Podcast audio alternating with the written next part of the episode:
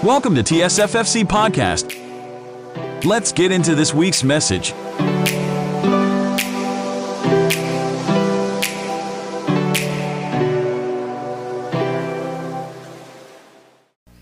Praise the Lord. Ano po?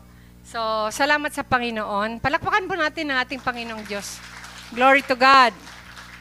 Ah, nagawa po ng isang maliit na simbahan, ano po, natin dito, na tayo po ay makabahagi at ipadama sa maraming ah, ah, mga kabataan at sa ating mga mga kananayan, ano sa ating ah, mga kapitbahay na ang ating Diyos na pinaglilingkuran ay Diyos na ah, walang imposible. Ano po, ah, hindi po tayo mayaman, Ah, ang Diyos po na mayabang. Sabi ni Pastor, hindi mayaman, mayabang. hindi po tayo mayaman, kundi ang Diyos na ating pinaglilingkuran. Kapag sumunod tayo sa kanyang kalooban, siya po ang ah, sagot niya tayo. Baga, sagot niya tayo. Siya po ang bahala sa ating ah, pangangailangan. Okay. Ngayong umaga, ah, isang verse po ang ating ah, pag-aaralan. Ang, sinapas, ang sinasabi po sa John 3.16.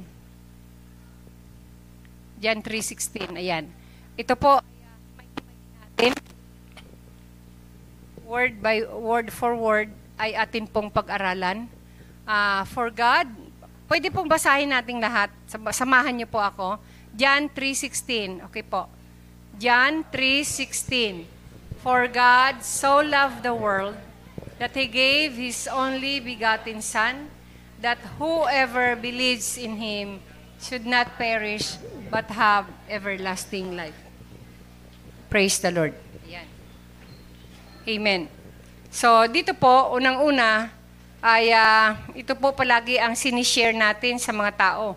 Pero dapat, malubos din nating maunawaan kung ano ba ang kabuuan at ang kahulugan ng ah, talatang ito dahil ito po ang sinasabi ng marami, ito daw yung puso ng Biblia. Ano po? Ito daw yung pinakapuso ng Biblia. For God.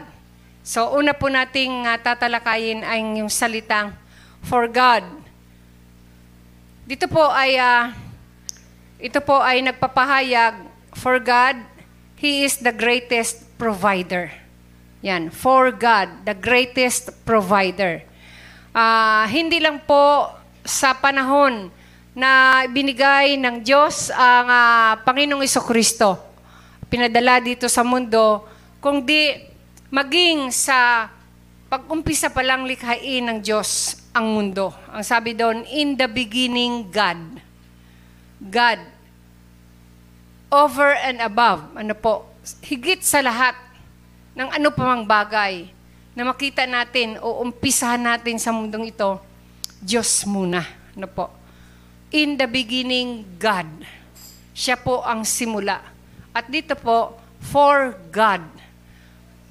He, siya po ang dakilang uh, nagpo-provide, nagbibigay, nagtutustos o kumakatagpo ng ating mga pangangailangan. Ang Genesis chapter 22 verse 8. Ito po yung uh, tagpo na kung saan tinawag ng Diyos si Abraham. At kanya pong uh, uh, gusto ng Diyos na ialay ng, ni, ni Abraham ang kanyang anak na si Isaac. Eh, ang tagal na nga eh, 100 years bago, bago uh, magkaroon ng anak si Abraham at si Sarah. At syempre po, gano'n na lang yung kanilang tuwa na mag-asawa. Pero eh, inano po siya ng Panginoon, kinausap kung pwede niyang ialay ang kanyang kaisaasang anak na si Isaac. Genesis 22 verse 8. Ang sabi po diyan, sumagot si Abraham. Ah, kasi tinatanong siya dito ng ano, ng kanyang anak na si Isaac, ano, na saan yung ihahandog. Ah, sumagot si Abraham, anak, ang Diyos ang magbibigay niyon. Kaya't mag, nagpatuloy sila sa paglakad. Verse 13, lipat tayo sa verse 13 and uh, 14. Paglingon niya, yun na po yung time na uh, nakasalang na si Abraham, ay na si Isaac, doon sa ibabaw ng mga tuyong kahoy upang uh, kanyang ihandog sa Panginoong Diyos. ah, siya po ay ah, andun na po sa kanya ay yung ah, ah, punyal ba yun? Punyal o kaya yung kutsilyo, ano po? Upang kanyang ah, katayin, hindi katayin, ah, patayin si Isaac kasi ang kailangan doon ang dugo, ano po? Ah, ayan, ang sabi diyan, paglingon niya ay may nakita siyang isang lalaking ah, tupa na ang mga, hindi ko na makita tuloy, na ang mga sungay ay napasabit sa mga sanga ng kahoy. Ito ang kinuha ni Abraham at inihandog sa halip na ang kanyang anak. Tapos po sa verse 14, ang sabi ng ng sabi ni Abraham, kaya't ang lugar na iyon ay tinawag ni Abraham na si Yahweh ang nagkakaloob. At magpasa hanggang ngayon, sinasabi ng mga tao, sa bundok ni Yahweh ay may nakalaan. Napakaganda, no? God's provision shall be seen. Jehovah Jireh o Jehovah Jireh. Yun po yung ah, Hebrew word. God will provide. Alam niyo po, sa gitna ng pandemic, hindi ba kayo nagtaka na hindi naman tayo lahat nangisay? Ano po? Nakakakain pa rin tayo. Ang dami kayang ayuda. Kami nga, hindi namin tinatanggap eh. Pinamimigay din namin yung ayuda na dumadating sa bahay. Hindi po tayo pinabayaan ng Diyos. Pero yung pandemic na yon, talagang yun ay itinakda ng kaaway. Yun ay pagkakataon ng kaaway para tayo patayin at para tayo wasakin. The enemy mean it for our destruction. Yun talaga ang gusto ng kaaway. But God mean it for our good. Nagawa ng Diyos na yung napakahirap na kalagayan ay mag, mag ah, ah, lalabas o kaya mag, mag ah, ah, gagawa para sa ikabubuti ng bawat isa. Ano ang kabutihan nun? Lalo tayong nagising, no? It was an awakening for all of us na ang Diyos ang kailangan natin. Na wala tayong masusulingan. Kahit kamag-anak natin, kahit yung kumpanyang pinapasukan natin, kahit yung mga inaasahan natin sa abroad, para bang walang kasiguraduhan. But, but God proves that He is able. Amen? Kaya ng Diyos. Napakaganda, no? Ang sabi doon, si Yahweh ang nagkakaloob. At sa bundok ni Yahweh ay may nakalaan. May nakalaan. Ibig sabihin, ano ang kailangan nating magtiwala lang tayo. Sumampalataya tayo sa Diyos. At si Abraham po sa kanyang pagsunod, hindi po nagmaliw, hindi nag-iba ang kanyang pananalig sa Diyos. Para bang, Lord, binigay mo sa akin, tapos babawiin mo lang naman. Pero hindi po siya nag-atubili sa pagsunod sa Panginoong Diyos. Dahil doon pa lang, sa kanila palang paglalakbay, hindi pa man niya nakita ang provision ng Panginoon na nampalataya na siya. Anak, si Yahweh, ang Diyos, ang magkakaloob ng ihahandog. Kasi nagtataka si Abraham, andun yung mga kahoy, ito yung sanga, na bit-bit-bit-bit niya. Sa kanya pa kaya ah, itinali ng ah, kanyang ama sa kanilang pag-aakyat doon sa bundok. Hawak naman ni Abraham yung kutsilyo. Kaya nagtataka si Isaac at naiwan pa yung kanilang katiwala. Sila lang dalawa ang umakyat at ang sabi ni Abraham, magantay ka dito at babalik din kami. Ando doon yung kanyang pagtitiwala sa Diyos. Ano po? For God, pangalawa, so love. Yan. Kung ang for God, the greatest provi- provider, so love, the greatest reason. Ito po yung pinakadahilan. Isaiah 54 verse 10.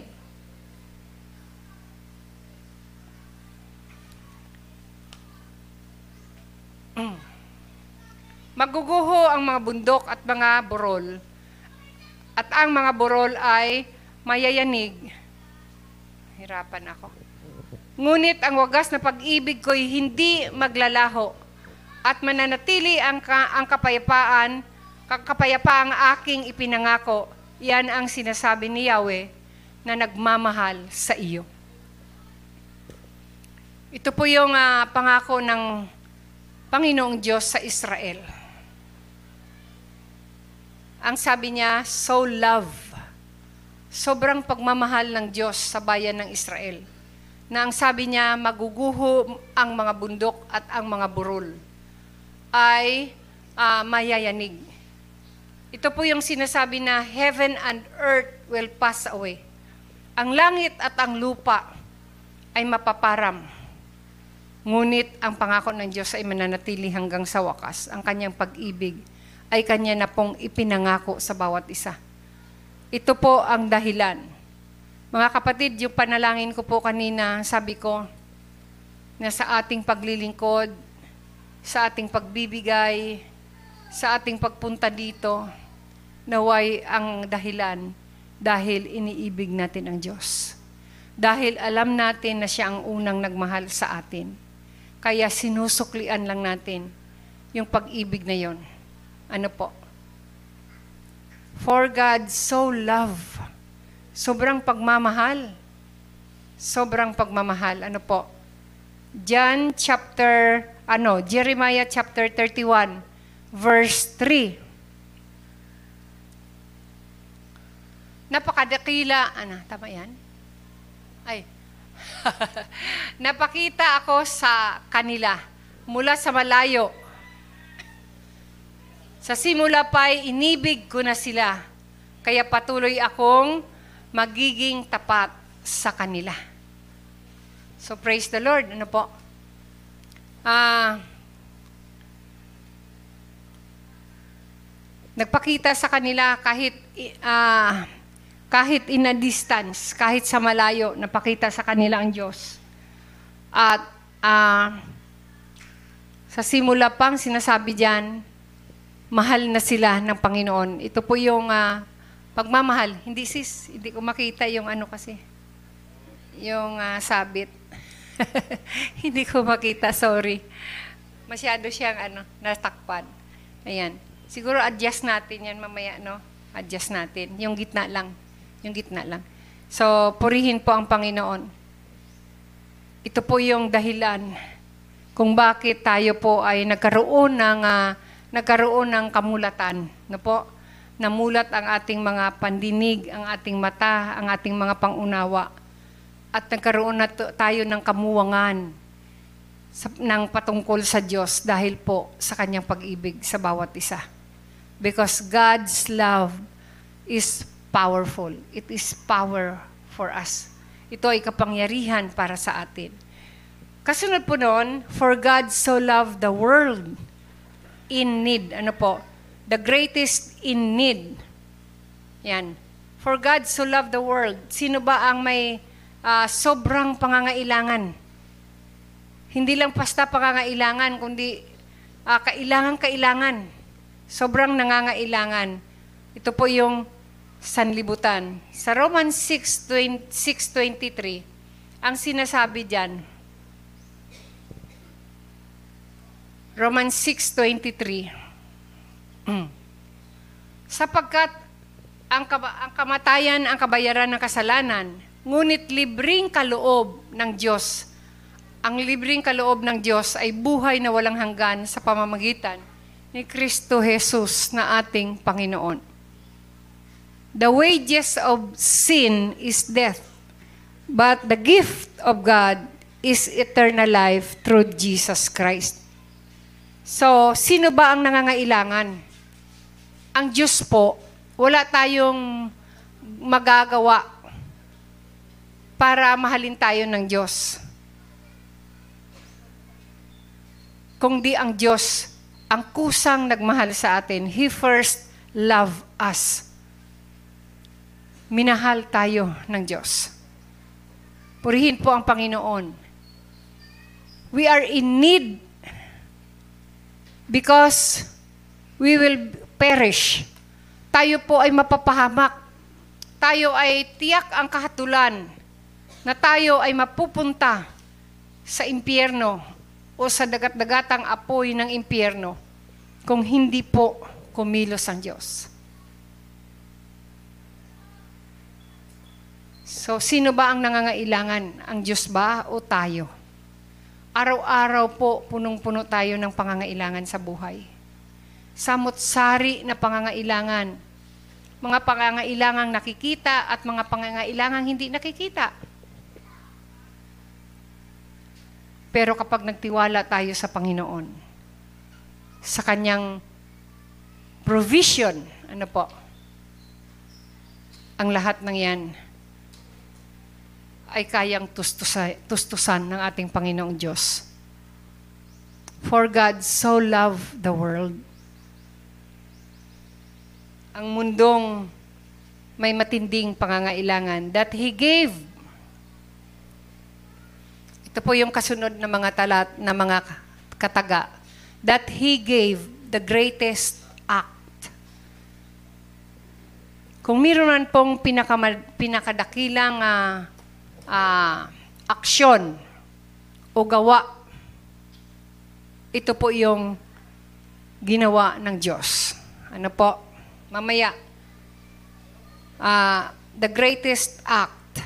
Galatians 1, verse 3 to 5. Sinasabi po dyan sa Galatia. Galatians chapter 3, verses uh, 1 to 5 Sumain niyo nawa ang pagpapala at kapang kapayapaang mula sa Diyos, Ama, at sa ating Panginoong Heso Kristo. Inialay ni Kristo ang kanyang sarili dahil sa ating kasalanan. Ayon sa kalooban ng ating Diyos Ama upang mahango tayo sa kasamaang naghahari ngayon sa sanlibutang ito. Purihin ang Diyos magpakailanman. Amen. So anong sabi doon? Inialay ng Panginoong Heso Kristo, the greatest act, ang kanyang sarili dahil sa ating mga kasalanan. We are in need of a Savior. Kailangan natin ng tagapagligtas. At alam ng Diyos na higit pa kaysa lahat ng ating mga pangangailangang material o physical sa mundong ito ay ang pagliligtas niya sa atin sa tiyak na kapahamakan. Tayong lahat, we are all destined to die and to perish. Lahat tayo po ay nakatakdang mamatay at maparusahan. But God, in the fullness of time, sa takdang panahon ay naganap ang kalooban ng Diyos na tayo hanguin sa ating sa kapahamakan, sa tiyak na kapahamakan. Sabi po sa Ephesians chapter 5 verse 1 to 2. Efeso chapter 5 verse 1 to 2. Dahil kayo'y mga anak na minamahal ng Diyos. Tularan ninyo siya. Tularan ang Panginoong Yesus. Mamuhay kayong puno ng pag-ibig tulad ni Kristo. Dahil sa kanyang pag-ibig sa atin, inialay niya ang kanyang buhay bilang mabangong alay at handog sa Diyos. So there is always an action. Meron pong gawa, may kalakip po hindi lang basta nagsasabi ang Panginoon o nagpapahayag ng kanyang pagmamahal sa atin, bagkos palaging may kaakibat na paggawa mula sa Kanya. Mula sa Diyos at sa Panginoong Kristo, may nakita po tayo na meron silang ginawa. Kaya sinasabi din po sa Bible, faith without work is dead. Ang pananampalatayang walang gawa ay patay. That is why after we receive Jesus Christ, we produce good works. Ito na po yung totoong mabuting gawa dahil dito tayo inihanda, inihahanda ng ating Diyos. Hindi po tayo gumagawa, paulit-ulit, hindi po tayo gumagawa ng mabuti para maligtas. No. Gumagawa tayo ng mabuti dahil ligtas na tayo. Ang Diyos gumawa ng napakabuting bagay dahil minamahal niya tayo. At gusto niya tayong maligtas. Tularan natin siya.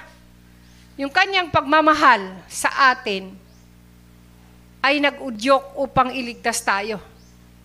Tularan natin ang Diyos, tularan natin si Kristo.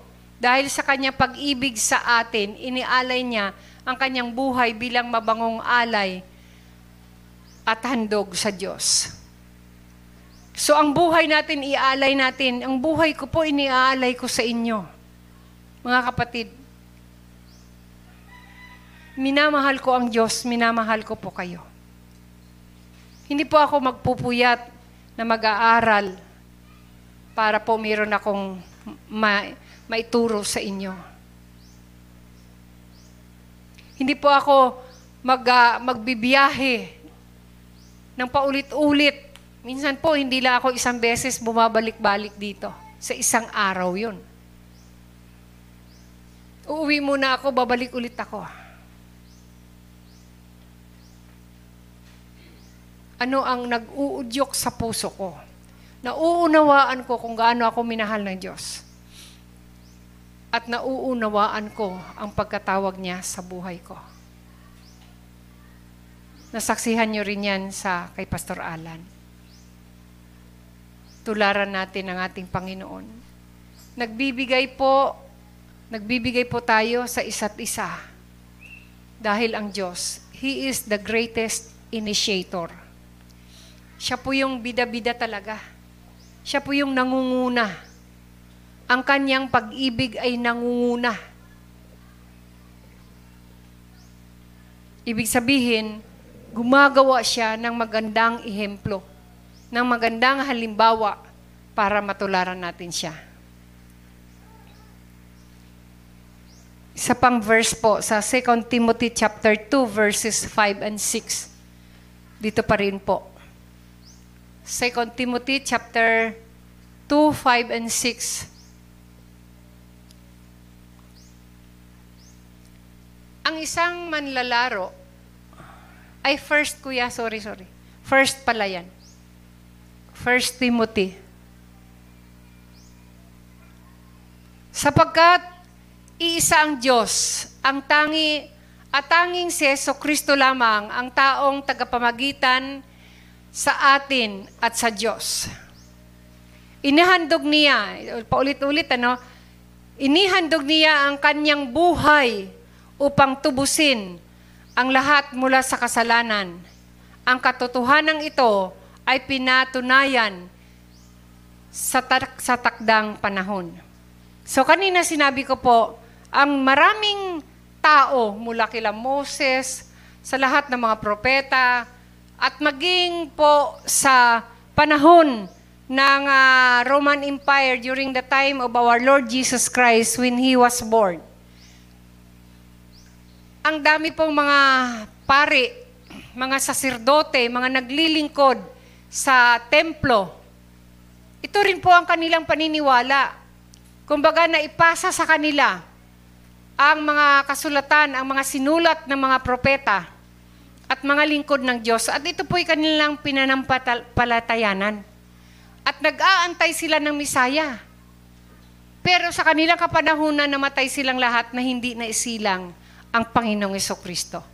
Kasi ang sabi diyan, inihandog niya ang kanyang buhay upang tubusin ang lahat mula sa kasalanan. Saan ba talaga tayo tinubos ng Panginoon? Sa kasalanan. Ito po ang napakalaking pagkakautang natin na kahit tayo po ay mayaman, meron tayong yaman sa mundong ito, ito lang po ang, ang pagkakautang na hindi natin kayang bayaran. Yung ating pagkakasala. Kaya, ang Diyos na mismo ang umaksyon para tayo mahango kung hindi ano ba yon yung hinahatak? No? Iimbarguhin na tayo ng kaaway. At dadalhin niya tayo sa kanyang kaharian doon sa impyerno. Kaya ang sabi dito, inihandog niya ang kanyang buhay upang tubusin ang lahat. Lahat. Hindi lang po tayo. Kapiranggot lang po tayo, tuldok lang tayo sa kabuuan ng sangkatauhan sa mundong ito. Ang sabi diyan, inalay niya ang kanyang buhay upang tubusin ang lahat mula sa kasalanan. At ang katotohanan ito ay pinatunayan sa takdang panahon. Pinipilit ng mga tao, maaring dumating na ang Misaya. Pero hindi pa kasi, hindi pa dumating. Hanggang sa takdang panahon na dumating ang Panginoong Kristo. At sa takdang panahon, inialay niya ang kanyang buhay. Ano po? So, purihin ang Panginoon. Palakpakan natin ang ating Panginoong Diyos. Glory to God. Dito na po tayo. For God so loved the world that He gave His only begotten Son. Tingnan natin ang John 4 verse 10. The greatest gift. Ito yung pinakadakilang regalo, mga kapatid.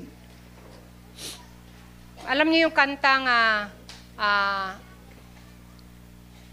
uh, I have decided to follow Jesus No turning back, no turning back. Though no one joins me, still I will follow. Though no one joins me, still I will follow. Though no one joins me, still I will follow. No turning back, no turning back. Ang sabi po sa Tagalog, kanila ang mundo, akin si Kristo. Kanila ang mundo, akin si Kristo. Kanila ang mundo, akin si Kristo. Di uurong, di uurong. Ano po? Ang sabi po dyan, sumagot si Jesus, kung alam mo lamang ang kaloob, the gift, ano po, ang kaloob ng Diyos, at kung sino itong humihingi sa iyo ng inumin, ikaw ay hihingi sa Kanya at bibigyan Kanya ng tubig na nagbibigay buhay. Ito po yung tagpo na kung saan ang Panginoong Kristo ay kanyang naka-inkwentro ang uh, Samaritanang babae. Alam po natin, Samaritan has nothing, has nothing to do with the Jews. Yung mga Hudyo, hindi po sila bati. Ang mga Samaritana, ang mga Samaritano, iba po ang kanilang paniniwala and they do not believe in the true God. At ang mga Hudyo, ito yung mga pinili. Kumbaga, ito yung mga Samaritana considered hintil. Ano po? At ang mga Hudyo, ito yung mga Israelita, ang lahi na pinili ng Diyos. So dapat bawal sa Panginoon ang makipag-usap sa isang Samaritana.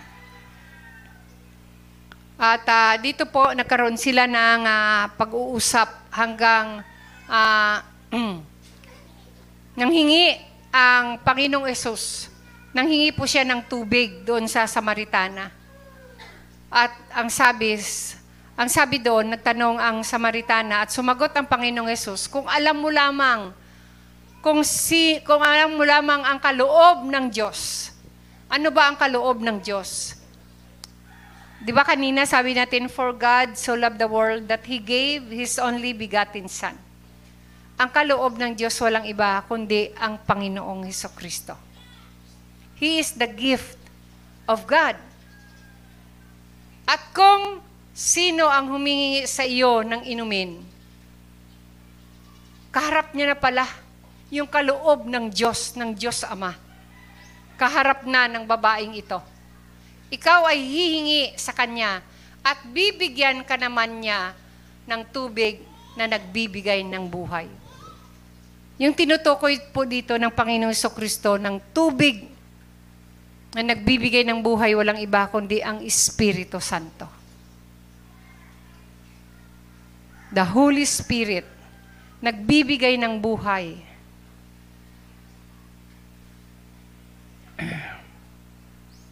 Sabi po sa, sa Korinto, itong ating laman, our flesh counts for nothing. Wala po ito. Wala itong saysay.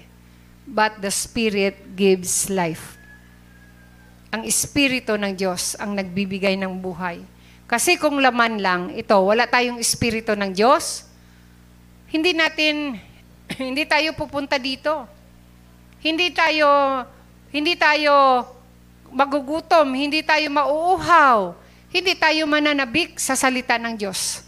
Kaya maraming tao, alam nyo, wala silang pakialam. Kung makarinig sila o makapunta sila dito dahil wala silang espiritu ng Diyos. Ang espiritu ng Diyos ang nagbibigay ng buhay. Tayo po, we are now, we have now the Spirit of God. That is why mulat ang ating mga mata ma- nagliliwanag sa atin ang salita ng Diyos.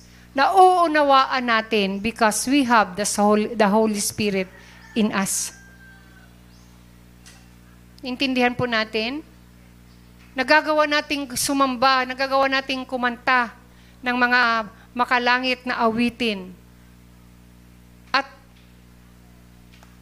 ito po ay tumatago sa ating mga puso dahil nauunawaan natin ang mga kataga ng ating mga inaawit tulad yung inaawit natin kanina. Niyakap mo ako sa aking karumihan. Ano po? Sukdulang biyaya ng Diyos na baging sa ating pagkakasala. Eh hindi po siya nandiri sa atin. At yan ay pinatunayan ng Panginoong Kristo yung mga pinandidirihan ng tao dito sa mundo ay nilalapitan ng Diyos. Ang pinagbabawal, huwag kang lumapit sa babaeng dinudugo at ikaw ay tuturing marumi. Huwag kang lumapit sa mga taong may ketong at ikaw ay ituturing na marumi. Huwag kang makisalamuha sa mga mga ngalunya at ikaw ay tuturing na marumi ngunit mga nilalapitan ito ng Panginoong Yesus. Nung panahon na yun, kapag lumapit sila, ang taong malinis lumapit sa marumi, nagiging marumi.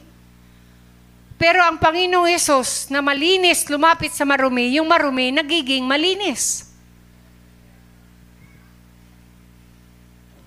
Yung taong mga makasalanan, nilalapitan ng Diyos.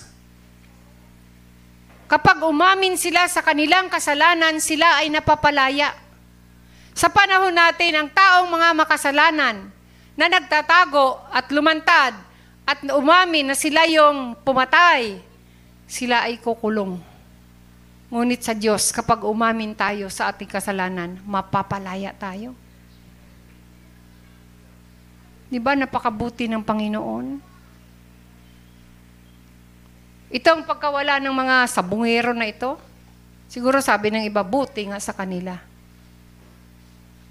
Wala pang umaamin kung sino talaga ang mastermind. Pero ako naniniwala, kapag yung taong yun ay umamin, sana nakakarinig siya. Pag umamin ka, kapatid, sino ka man, humingi ka ng tawad sa Panginoong Diyos Magsisi ka sa inyong ginawa. Palayain mo yung mga taong inyong dinukot. Pabalikin mo sa kanyang pamilya. Nakakatiyak ako, maaring huhulihin ka ng batas, ngunit sa Panginoon, ikaw ay lalaya. Pagtaos sa ating puso, ang ating paglapit sa Panginoon doon sa mga kasalanang ating ginawa, kapatid, hindi tayo ikukondina ng Diyos. Bagkus, makakatanggap tayo ng tiyak na kapatawaran. Nauunawaan niyo po ako. Amen. That is, His only begotten Son is the greatest gift of God. Maari pong napakarami nating inaasam na regalo sa, nga, sa, sa, kayo ba may, in your mind, mayroon ba kayong in-expect na regalo? Paano may magregalo sa akin ng kotse? Sinasabi ko rin kaya sa sarili ko yan. Lord, sana may magregalo sa akin ng kotse, yung ano po, automatic. Kaya ko pa siguro mag-drive. Kasi ang hirap po mag ano eh, magbiyahe. At ang limitado ng napupuntahan. Gusto mo pumunta dito, isang araw, sa isang lugar ka lang pupunta, wala na, tapos ang oras mo. Tapos ang araw mo. Narinig mo yun, Sandy? Sabi ko. Sana may magbigay sa akin ng kotse. Praise the Lord. Ano po? anong, anong sinisip nyo? Anong gusto nyo sa Pasko? Ha? Ikaw, Star Sol, anong nasa isip mo lang? Ha? Ano? Ah, travel. Yes. I go for it. Gusto ko rin yan. Kasi lakwatsera din ako eh. Sabi ko nung dalaga pa ako, gusto ko stewardess, mag-stewardess ako. Gusto kong mag-conductor. Gusto ko mag-tourist guide. Di ba pag nag-conductor ka, saan nakakarating ka, di ba? Oh. Sarap kayo mag-conductor. Dami mong nararating na lugar, lalo na pag ang biyahe mo, ano, probinsya. Di ba, Nay? Layo ng nararating. Kaya ko yun, sabi ko. Konduktor. Pero alam nyo ba, na naka, sa dalawa, nakatatlo o nakaapat na akong nakapasa sa exam ko sa pagka-stewardess. Kaya lang yung huli, ang lakas kaya ng backer ko, si Mrs. Virata. Dati siyang uh, ano sa uh, Philippine Airlines. Kaya lang, nag-asawa na ako kay Pastor, ayaw niya. Nung pinapatawag ako, ayaw niya. Ayaw ni Pastor. Dalawa po yung offer na natanggap po. Nung isa naman, nakasal na kami ni Pastor, dalawang linggo, yung Dubai yung apply ko sa Dubai. Hindi yung kalooban ni Lord. Anyway, natanggap ko po ang pinakadakilang regalo ng Diyos sa buhay ko, ang Panginoong Yesus.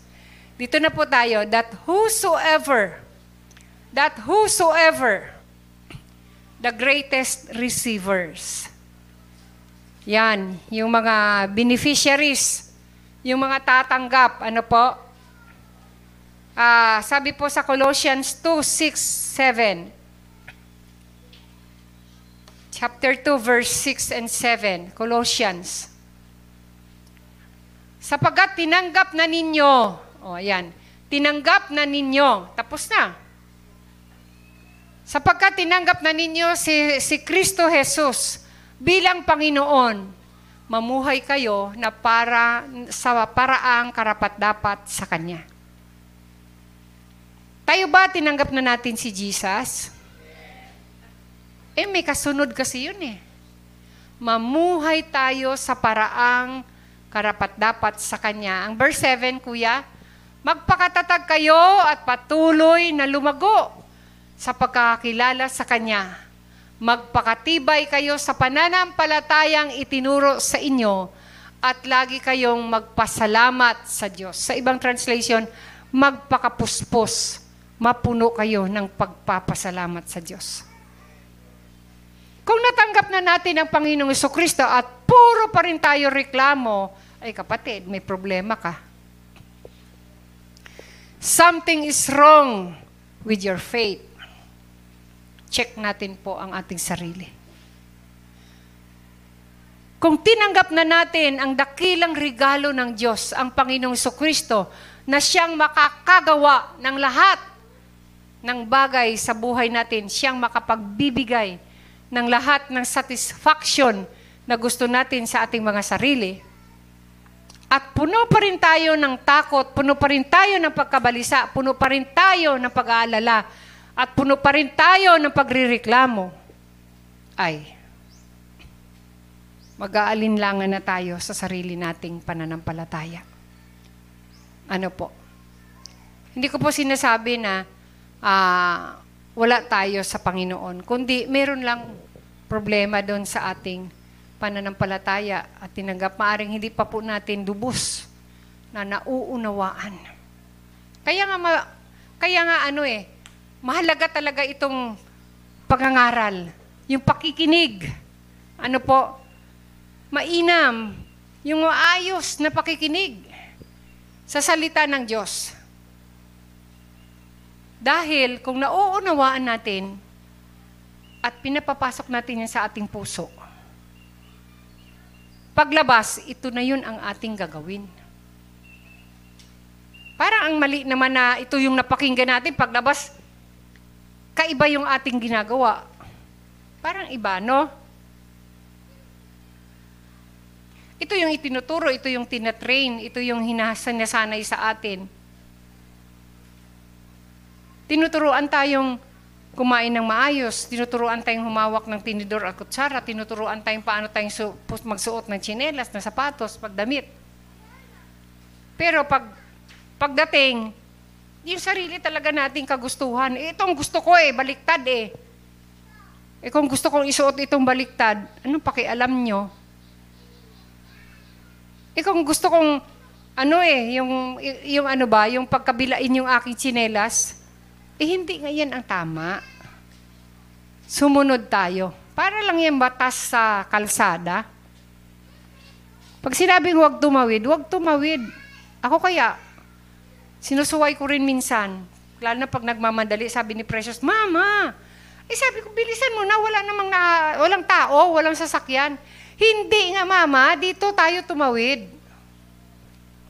Oo nga, no? Tigas ng ulo ko. Sa walang guhit, ako gustong tumawid. O, minsan kaya nahuli ako sa Marikina.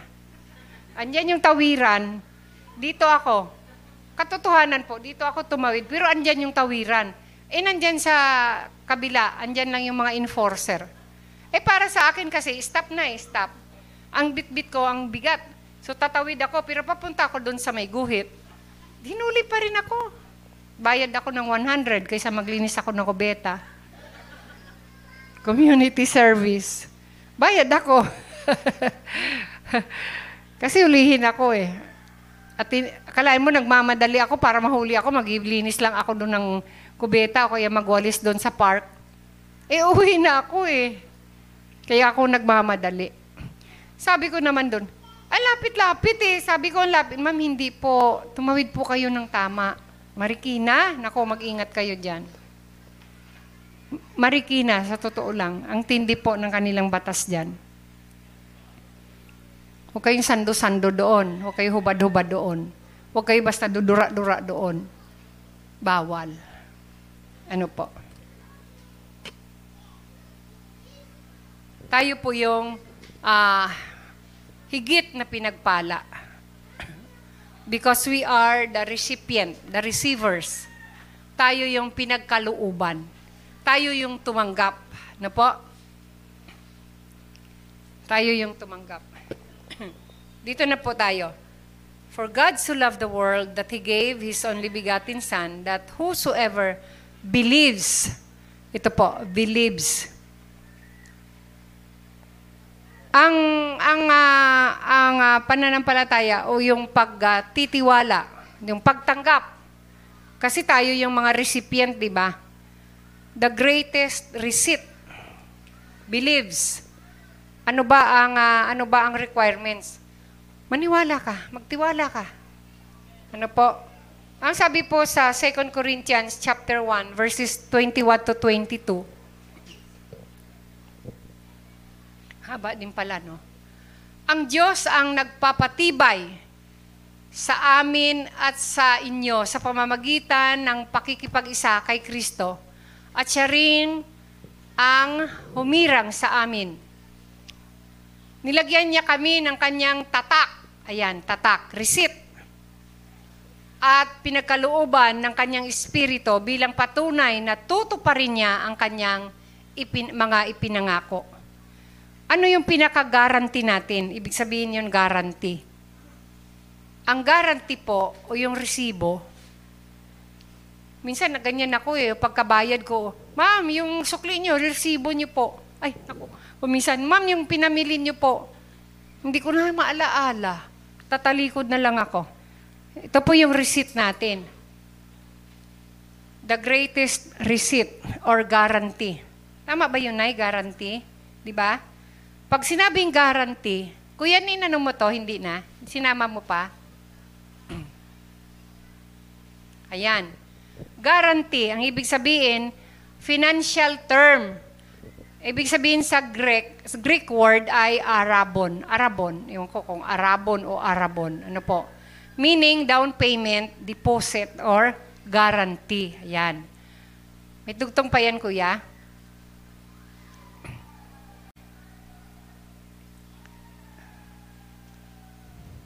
Okay. Uh, ibig sabihin nito, referring to the first installment paid as a pledge of faithfulness to complete the purchase. The Spirit comes as God's pledge to complete or to pay in full na po, the, fin- the final redemption of His people at the end of the age.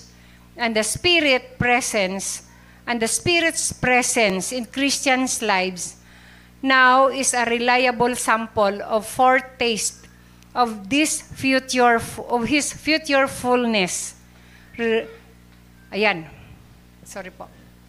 Okay, so yung inibig sabihin po na yung uh, pinaka-receipt natin, yung guarantee ng ating kaligtasan ay ang Espiritu ng Diyos. Ano po? Pag may ano pala, pag may yung mga kuminsan, uh, di ba kuminsan yung mga binibili natin, mga ano lang, yung, uh, anong tawag doon? Terms. No, terms. Ayan. So, mayroon tayong mga resibo na kailangan, ano natin yan, i-intact natin. Kasi pag may nawala dyan, it's either babayaran mo uli. Kasi pag ipawalang visa din yun ng binayaran natin, sasabihin niya, oh, wala ka resibo, wala din ako niyan pero ang katotohanan na wala lang pala, na wala mo lang. Wala kang ba, laban, wala kang kalaban-laban doon. So, ang banal na Espiritu Santo, ito po ang nagpapatunay na tayo po ay uh, sa Panginoong Diyos na. Tingnan natin ang 2 Corinthians chapter 5 verse 5. 2 Corinthians chapter 5 verse 5. Ang Diyos mismo ang nagtalaga sa atin para sa ganitong pagbabago at ibinigay niya sa atin ang Espiritu bilang katibayan na ito'y matutupad. Ayan. Ang Diyos mismo ang nagtalaga sa atin para sa ganitong pagbabago. At ibinigay niya sa atin ang Espiritu bilang katibayan na ito'y matutupad. Sa buhay natin, tayo po ay uh, meron tayong uh, after we receive Jesus Christ, merong sinasabi doon, ang sino mang nakay Kristo, ay nakay Kristo, ay isang bagong nilalang na. Ang mga luma ay nagsilipas na at ang lahat ay pawang bago na. Ano po? Hindi natin pinili, hindi natin ninais yung magkaroon tayo ng bagong pagkatao, na maging bagong nilalang tayo pero ito ay itinalaga mismo ng Diyos. Na sa ating pagtanggap sa Panginoong Iso Kristo, tayo po ay binigyan niya ng isang bagong buhay. A new creation. Bagong nilalang. At ang sinasabi doon, ibinigay niya sa atin ang Espiritu bilang katibayan na ito'y matutupad. Na hindi na po tayo mapapahamak dahil nga binago na tayo ng Diyos. Nagkaroon na tayo ng panibagong buhay.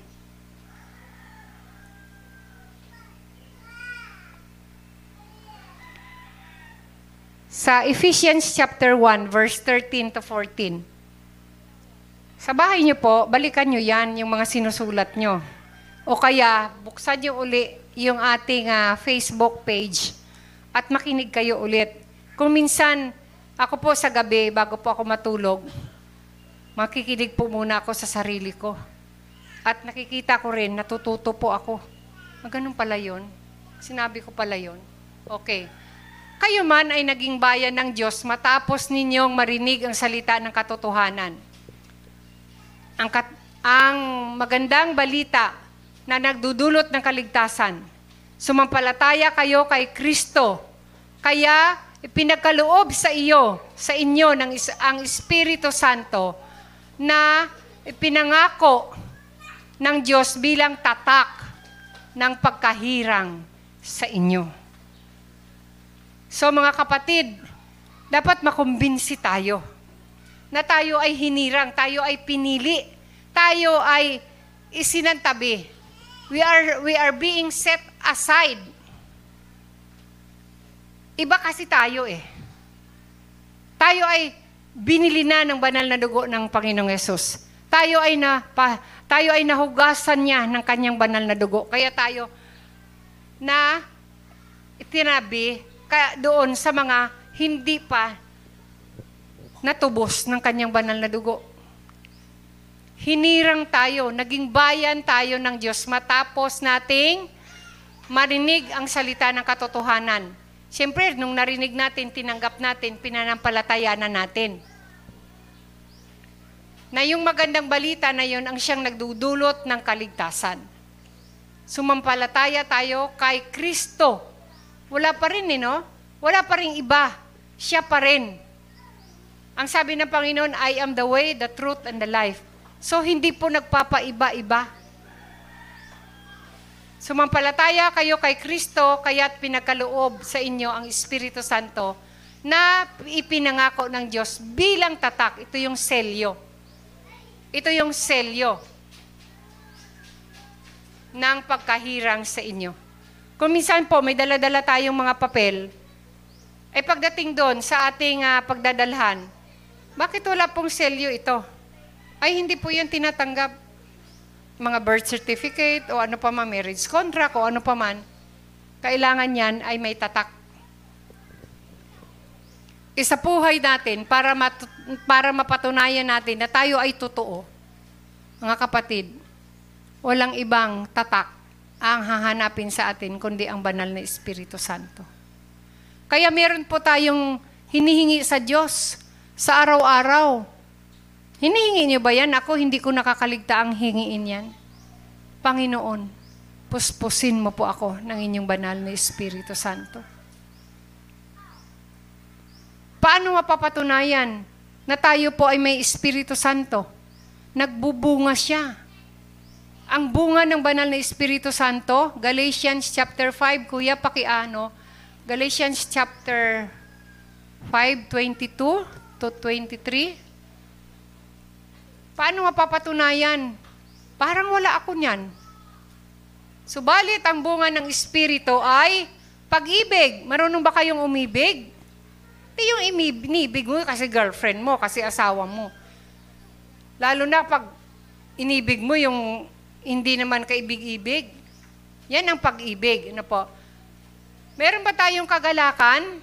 Ito po yung tinuro ni Ate Seti nung Webes. Ang pagkakaiba ng kasiyahan at ang kagalakan.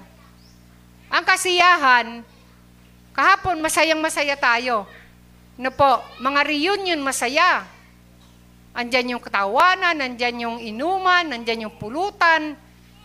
Pag uwi, sakit sa bulsa, sakit sa ulo.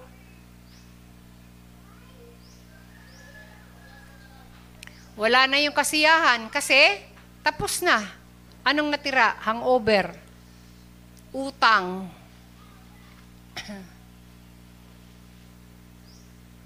Pero ang kagalakan, sa gitna sa gitna ng mga pagsubok at mga problema at bagyo, nagagalak pa rin tayo. Mayroon pa rin, doon pa rin yung kagalakan sa puso natin. Kahit walang, masarap, ma, walang masarap na ulam, masaya tayong kumakain. Bakit? Kasi ang kagalakan ay bunga ng banal na Espiritu Santo. Mula sa Diyos yan. Ano po? Kapayapaan Kapayapaan, hindi ibig sabihin kung may kapayapaan tayo, wala nang problema. Ibig sabihin kapayapaan sa gitna ng mga gusot. Sa gitna ng problema, mayroon pa rin tayong kapayapaan. Katyagaan. Katyagaan. Hindi yung konti pa lang, ayoko na. Ayawan na. Uwian na. Ayoko na. Wag. pa nga narating, oh, isang tumbling na lang, nandyan na tayo, tapos uuwi ka naman, o ayaw ka na. Malapit na. Ano po? Katyagaan, kabaitan. Tiyaga, pag-pray mo, kapatid, 20 years ko nang pinagpipray. Talagang demonyo pa rin, wala talagang pagbabago. Wag! Magbabago yan, mapuputo lang sungay niyan. May gagawin si Lord yan. Kabaitan, kabutihan, katapatan, kahinahunan, at pagpipigil sa sarili, walang batas laban sa mga ito. Meron bang sinagsabi, bawal kang maging mabait, bawal kang huminahon, bawal kang magpigil ng sarili mo, bawal kang umibig. May batas bang gaganon? Wala, di ba? So lahat ng bunga ng Espiritu Santo, walang batas laban dyan. Tingnan yung sarili natin. Tingnan natin yung sarili natin. Meron ba tayong tatak ng Espiritu ng Diyos? Kung may kulang, kung may kulang, i-practice natin. Huwag nating hayaan na hindi mag-manifest, hindi mapakita, hindi mapadama ang bunga ng Espiritu para sa ibang tao. Ano po? Nasaan na tayo? Receipt yan, ano? Saan ako? Receipt? Ayan. In Him, in Him, that whosoever believes in Him, ang sino mang sumampalataya sa Kanya, sa Kanya, the greatest inheritance. Dakilang mamanahin.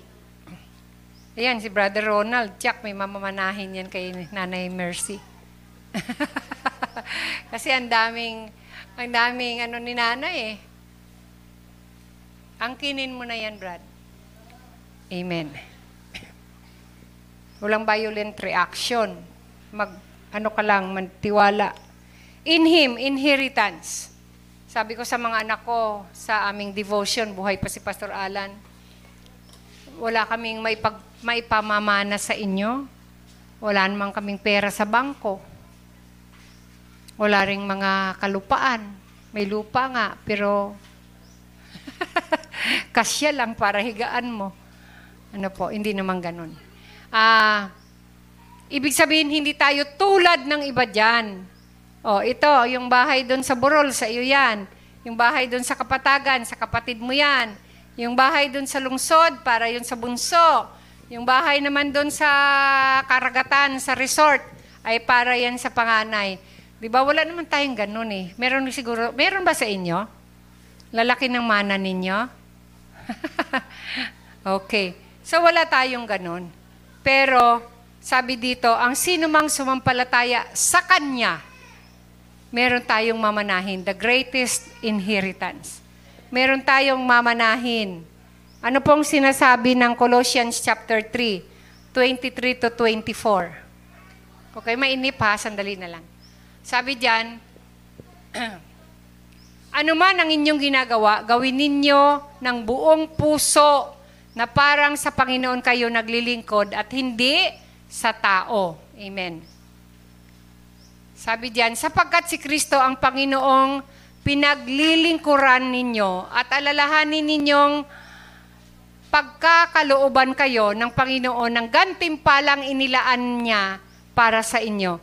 So, meron tayong gantimpala, inheritance, na inilaan para sa atin. Yung mga inheritance na yan, yung mamanahin na yan, sabi doon, wala pang mata na nakakakita niyan. Wala pang makakapagpatunay kung gaano talaga yan kaganda. Pero meron na tayong hint. Ano po? At yun po yung ating uh, aralin next uh, sa ating uh, tag dito sa ating Christmas party. The 12 days, days of Christmas. Yun po.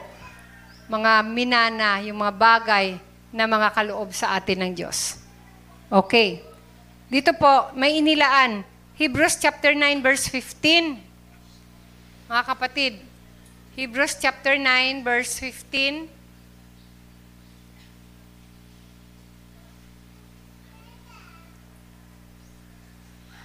Kaya nga si Kristo ang tagapamagitan ng bagong kasunduan sa pamamagitan ng kanyang kamatayan. Ipinatawad ang pag ipinatawad ang paglabag ng mga tao noong sila'y nasa ilalim pa ng naunang kasunduan. Dito, makakamtan ng mga tinawag ng Diyos ang walang hanggang pagpapala na kanyang ipinangako. Ayan. So dito po, ang inheritance natin na ipinangako ng Diyos, ito po ay, uh, sabi sa Bible, ito ay iniingatan sa kalangitan. At itong lahat ay makakamta natin. Ayan. Dahil dito makaka, makakamtan ang mga ito, ang mga tinawag ng Diyos, ang walang hanggang pagpapala na kanyang ipinangako. Asan na si Brother Marvin at saka si Sister Isol? Sasabihin ko kasi mamaya. Ayan. Inheritance. Kayo ba na nagagalak na meron pala tayong mana? At ang mana natin, hindi po yan masisira at hindi mananakaw ng sino man dito sa mundo. Kasi yan ay iniingatan. Our inheritance is kept in heaven and is secured. Kaya hindi natin sasabihin baka nauna na si ano doon ah. Pastor Alan, wala na akong matira. Kukunin niya lahat yung hindi po. May kanya-kanya tayo doon. Okay. Dito na po tayo. For God so loved the world that He gave His only begotten Son, that whoever believes in Him should not perish. Ito po yung the greatest promise. Pinakadakilang pangako. Should not perish. Romans chapter 8 verse 1. Ah, tatlo na lang. Romans chapter 8 verse 1. Kaya nga, hindi na hahatulan hindi nahahatulang maparusahan ng mga taong nakipag-isa na kay Kristo Jesus. Mga kapatid, gusto ko yon yung pangako ng Diyos na wala ng kahatulan sa sino mang nakipag-isa kay Kristo Jesus. At ang kasunod nan should not perish but the greatest difference ito yung but. The greatest difference. Ibig sabihin, sabihin, mga kapatid, all of the above, ang ibig sabihin yan, yung lahat ng mga nabanggit natin sa taas, yung mga wala sa Panginoon, wala silang pangako, they will perish. Ano po? Wala silang matatanggap na na mamanahin Siyempre, kung hindi nila natanggap, hindi sila recipient, hindi, wala silang resibo, wala silang guarantee. Wala silang dakilang regalo. Hindi nila, hindi na nila kinilala yung ginawa ng Panginoon. Maaring hindi din nila kinikilala na sila ay may pangangailangan. Ano po? Hindi nila lahat alam yung nauna nating tinalakay. But, ito yung the greatest difference.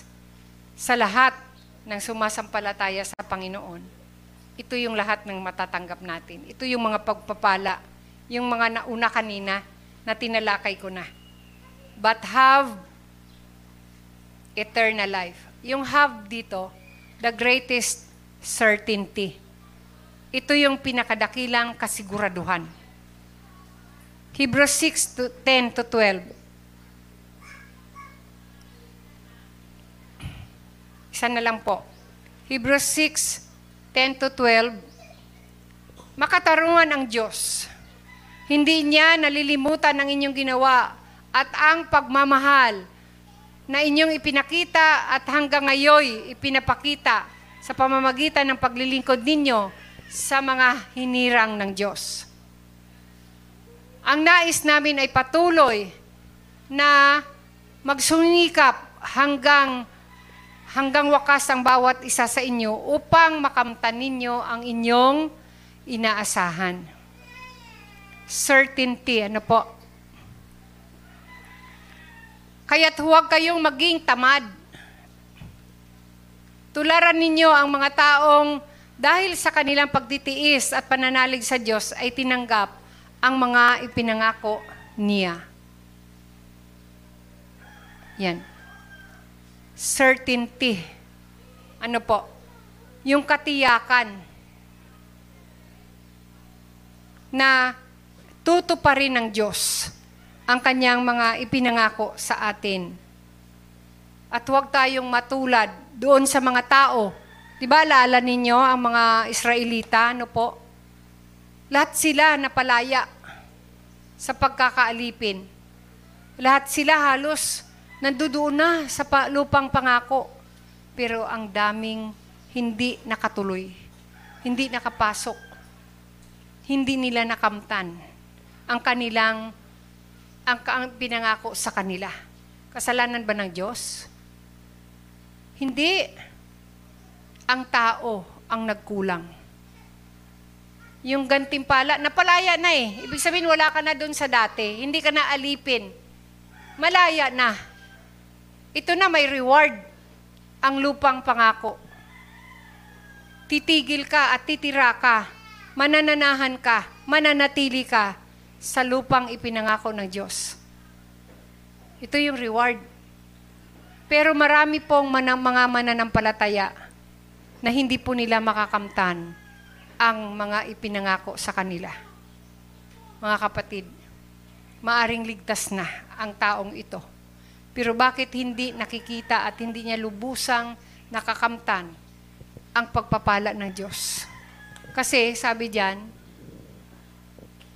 huwag kayong maging tamad. Hindi yung magtamad na bungkal kayo ng lupa. Ibig sabihin,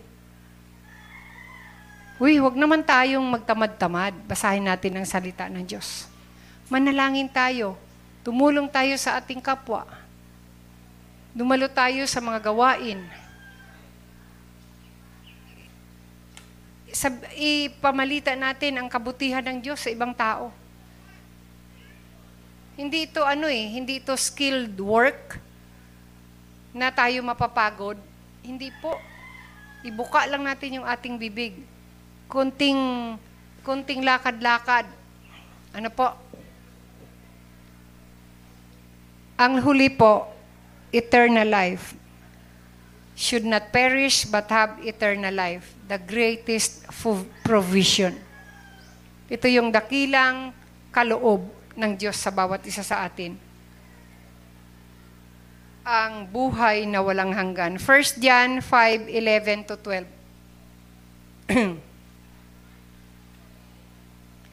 1 John 5:11 to 12. At ito ang patutuo. Yung kanina po pinabasa ko Ipinagkaloob sa atin ng Diyos ang buhay na walang hanggan, eternal life. At ito'y makakamtan natin sa pamamagitan ng kanyang anak.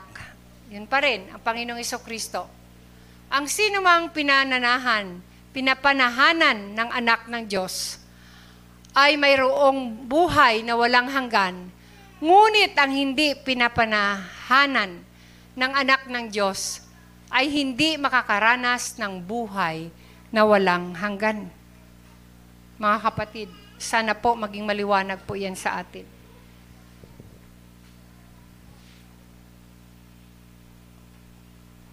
Kuya, pabalik sa verse 11.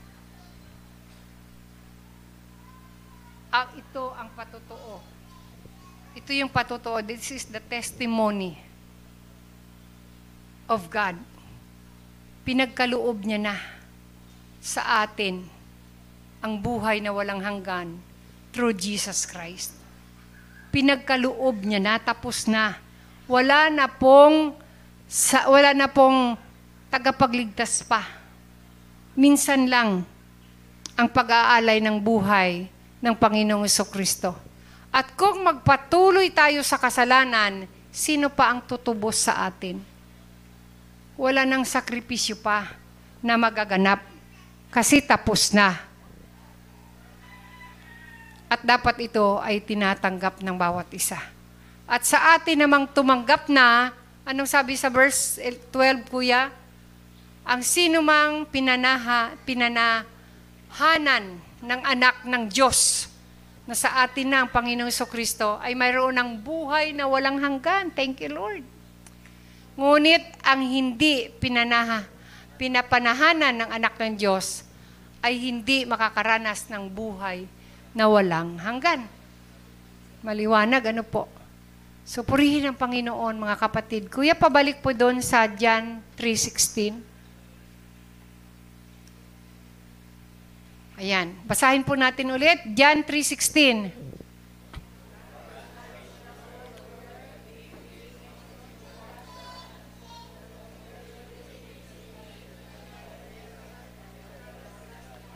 Amen. But have everlasting or eternal life. Pwede kuya sa Tagalog.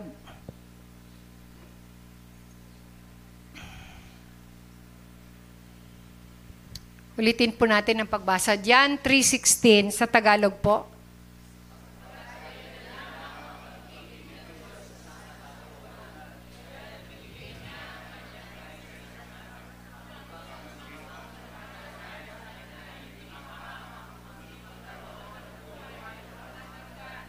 Okay, so maliwanag po. Maliwanag ang kahulugan ng Kapaskuhan sa bawat isa. Tayo po ay manalangin. Dakilang Diyos, maraming salamat po na ito pong mga talatang ito ay hitik sa kahulugan at sa inyong pagtutuwid sa buhay ng bawat isa. Naway Panginoon, naging teachable naging uh, ang puso namin ay nagiging uh, bukas sa pagtuturo ng uh, patuloy na paglago at uh, pagbabago ng aming mga buhay. Dahil gusto namin, Lord, at, gusto, at kalooban mo, Panginoon, na ang aming pakikipagrelasyon sa inyo ay isang relasyong makatotohanan. Hindi po relasyon na parabang relasyon lang namin sa aming kapwa kung di ito po, Lord, ay isang banal na relasyon dahil ikaw po ang nagsimula nito. You have initiated that greatest love na kailanman, Panginoon, hindi namin mapapantayan at mahihigitan. Purihin ka sa inyong dakilang pag-ibig sa sukdulang pagmamahal mo sa bawat isa. In Jesus' name, Amen. Glory to God. God bless everyone.